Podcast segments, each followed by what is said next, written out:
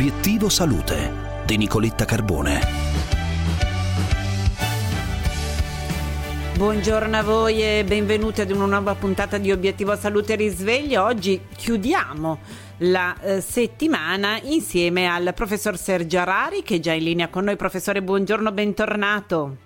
Buongiorno a voi direttore di pneumologia all'ospedale San Giuseppe Multimedica di Milano e professore di clinica medica all'Università Statale di Milano. Mm, professore, sono stati direi dei giorni no?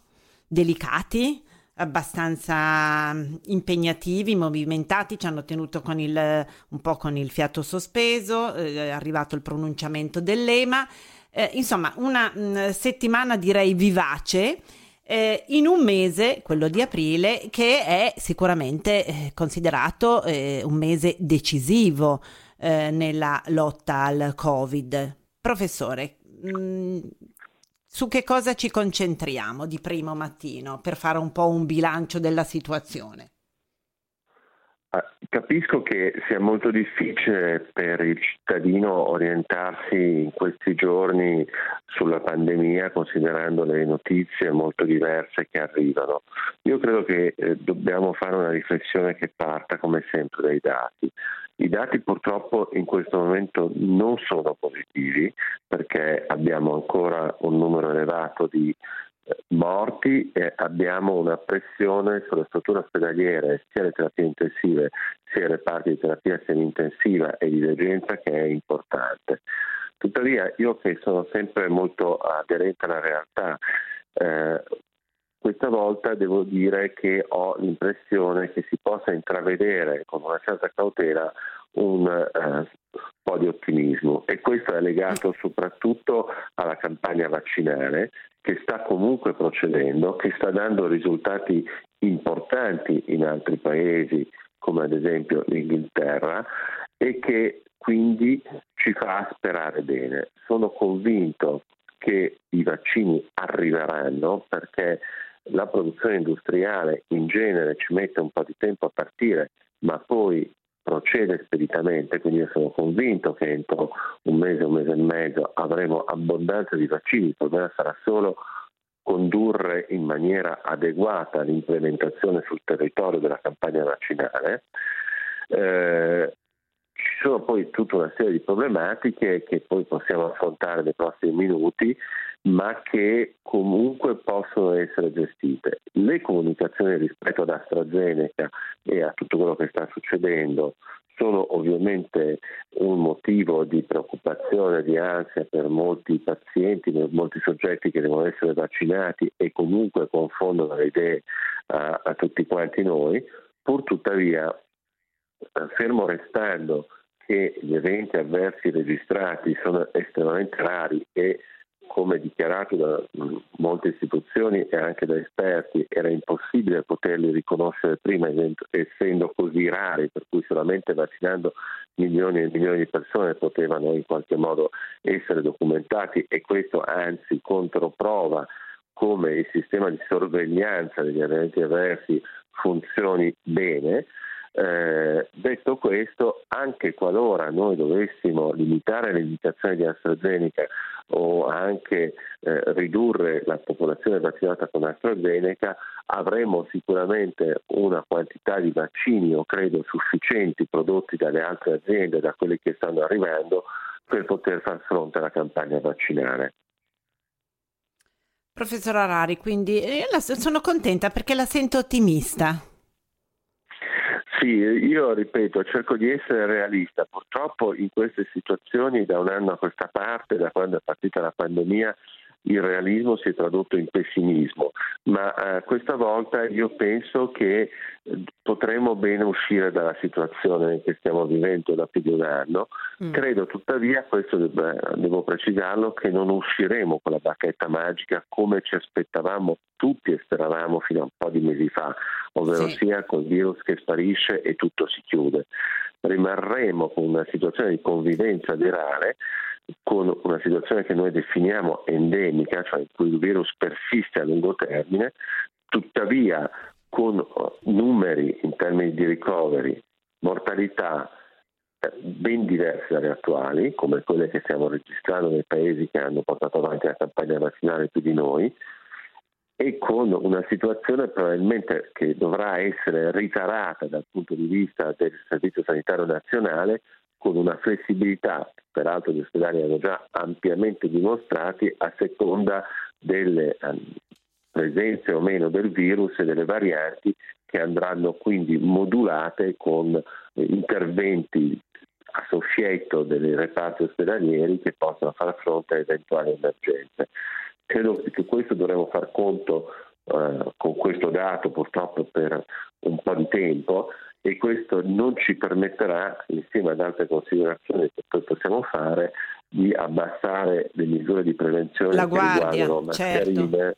e distanziamento Eh, sociale. perché, perché, professore, questo vuol dire che si possono acquisire le varianti e diventare anche se vaccinati portatori sani, quindi contagiare? Mi spiega? Purtroppo. Purtroppo sì, questo è già successo per esempio in alcuni ospedali in cui personale medico e sanitario vaccinato ha acquisito in maniera asintomatica o paucisintomatica delle varianti, il che non mette a rischio quindi la vita o la salute, almeno per quanto ne sappiamo ad oggi, del personale stesso, ma diventano vettori, quindi portatori sani, chiamiamoli così, dell'infezione e poi chiaramente questo può diffondersi, questo rappresenta un problema sia per le famiglie ovviamente eh, esposte del personale sanitario che è quello più direttamente in prima linea, ma anche per tutta la popolazione generale. Quindi anche se siamo vaccinati non possiamo abbassare mascherine e evitare misure di distanziamento sociale. Questo è quello che dobbiamo fare, è l'unica cosa che possiamo fare, oltre al fatto che noi sappiamo che eh, le, per fermare, per arrestare le varianti bisogna accelerare le vaccinazioni. Assolutamente sì, per questo aprile è cruciale perché in questo mese noi dobbiamo spingere in maniera molto forte sulla campagna vaccinale in modo tale da circoscrivere l'avanzata delle varianti, perché tanto più noi, come dire, vacciniamo e allarghiamo la campagna vaccinale, tanto più il virus tende a sopravvivere sviluppando le varianti. Ma se noi siamo più veloci di lui e non gli diamo il tempo di sviluppare questo istinto, con l'istinto di sopravvivenza virale le varianti, allora riusciamo a battere sul tempo. Purtroppo in tutta questa vicenda della pandemia spesso le mosse sono state in qualche modo di rincorsa alle prime azioni del virus. Adesso noi dobbiamo giocare invece di rincalzo e anticipando quelle che possono essere le contromosse del virus, ovvero sia appunto lo sviluppo delle varianti, spingere tantissimo sulla vaccinazione di massa. Professore, nel prossimo futuro, probabilmente già sin d'ora, sarà necessario occuparsi di chi ha avuto il Covid, magari in forma severa, è guarito, è stato dimesso, ma va eh, sorvegliato perché eh, ci sono diversi studi che dimostrano che dopo la guarigione il soggetto che ha, ha incontrato la malattia è, mi passi il termine, più vulnerabile nei confronti di altre malattie. Professore, eh, la famosa sindrome long covid, che cosa sapete ad oggi e come eh, si potranno assistere, proteggere, eh, monitorare queste, queste persone? Abbiamo dei dati iniziali perché chiaramente abbiamo bisogno di una certa distanza temporale dall'episodio acuto per poter osservare cosa succede ai pazienti, quindi cosa succede a sei mesi, a un anno dopo che hanno sviluppato l'infezione. E i dati al momento sono concentrati su quei pazienti che sono stati ospedalizzati, quindi i pazienti più gravi. Non abbiamo ancora dati significativi ed è molto più difficile peraltro condurre indagini su questa popolazione sui pazienti che hanno avuto forme lievi, moderate gestite a domicilio. Concentrandoci quindi su quello che sappiamo sulla popolazione messa dagli ospedali, è stato appena pubblicato sul British Medical Journal uno studio importante che è andato a vedere cosa è successo a oltre 40.000 soggetti dimessi dagli ospedali inglesi, da eh, conseguentemente all'infezione da Covid.